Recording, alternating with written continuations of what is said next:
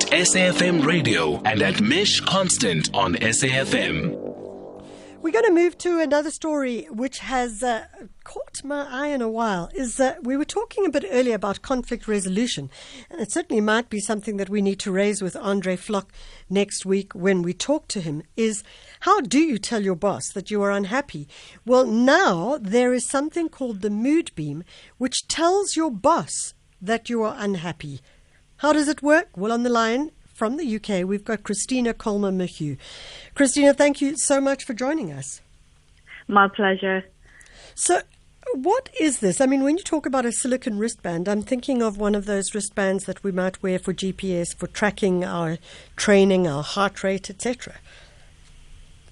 Yeah, it's it's actually uh, very very different to that. Um, if I just quickly explain the origins, yeah. uh, Moodbeam uh, originally came about um, as a need of mine, really, to try and stay connected with my daughter when she wasn't with me. Um, she'd been having a tough time at school, and I wanted to really allow her to uh, empower herself, if you like, by being able to log her emotions um, when she wasn't with me, and then I could see what that looked like, and we could have a conversation about it.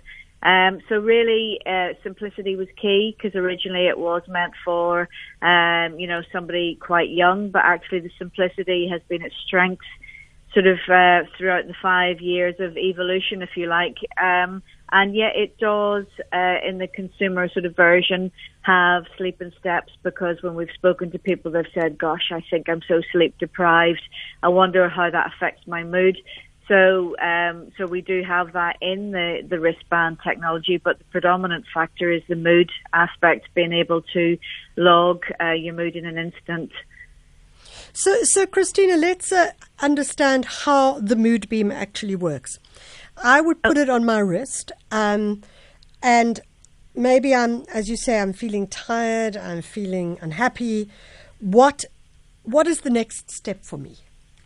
Okay, brilliant. So uh, with, with the device, um, you, you download a free sort of app, a companion app, and every time you press either the blue button or the yellow button on the on the band, that gets stored and time stamped um, and until it's in close proximity to the app, and then it will sort of start to visualize and diarize the moods. Now, the blue represents uh, negative um, emotions or events, and the yellow represents positive um, emotions um, or events, and that's that's um, really the, the, key driver is the the very basic binary um, ability to, to log your mood because up until now we've sort of relied on biometrics, you know, skin temperature, um, you know, ECG caps, you name it, but nothing that could sort of discreetly and delicately allow you to um, self report how you feel at a particular time of day. So, if I'm uh, working from home, because I imagine that this would be a very valuable thing when you're working from home, I can't always see my team if they are also working from home, so I can't always know whether they are happy or unhappy, etc. But I could see what they would have logged online.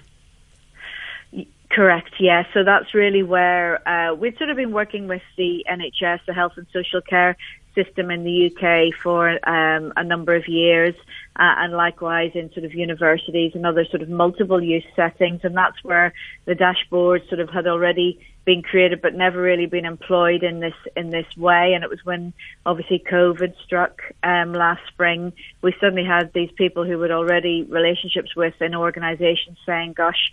Do you think this is going to allow me to stay connected to my 500 employees when they're all suddenly having to work from home? And quite frankly, we don't know if they're okay.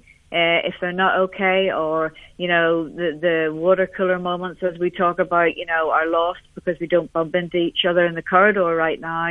You know, who on earth do I choose to uh, you know, pick up the phone to um, amongst a sea of people. And really, what the organisational dashboard allows um, you know, companies to do is really see if their people and teams are okay, and they can do that through the sort of real time dashboard. So anybody who is given a Moodbeam One to use along with their colleagues, whether they're working from home or in the office or half and half, they're able to then sort of be identified um, with their consent on the dashboard so that a line manager or somebody who's in charge of people and culture is able to see quite quickly where the blues and the yellows are Yeah. uh, and who who they're uh, attributed to. Because originally we thought, gosh, you know, we've got to work really hard on data protection here.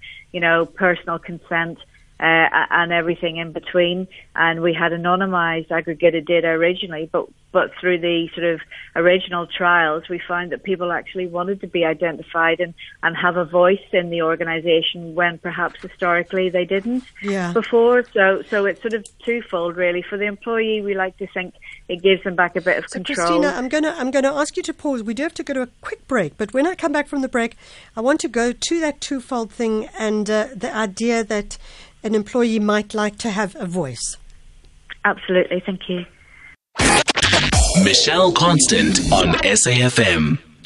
You are with SAFM, and we're closing off with our last interview. Christine Colmer McHugh is the founder and director of Mood Beam. And Mood Beam, I keep wanting to call it Moonbeam, but Mood Beam is a wristband that can tell your boss if you are unhappy. Christina, one of the things you said, and I think this is quite critical, is that sometimes, uh, not sometimes, always, employees should, uh, may, not should, but want to have their voice heard. So my question would be is if this is a way of simply noting the coloring etc um, on a dashboard then in many ways that conversation that phone line conversation or picking up the phone and saying hey how are you? Are you okay? is not happening how how does that play out Yeah, that's a really interesting point and a very valid one. So obviously we don't want to replace or, um, you know, uh, remove the ability to have a conversation. We actually want to promote it and prompt one.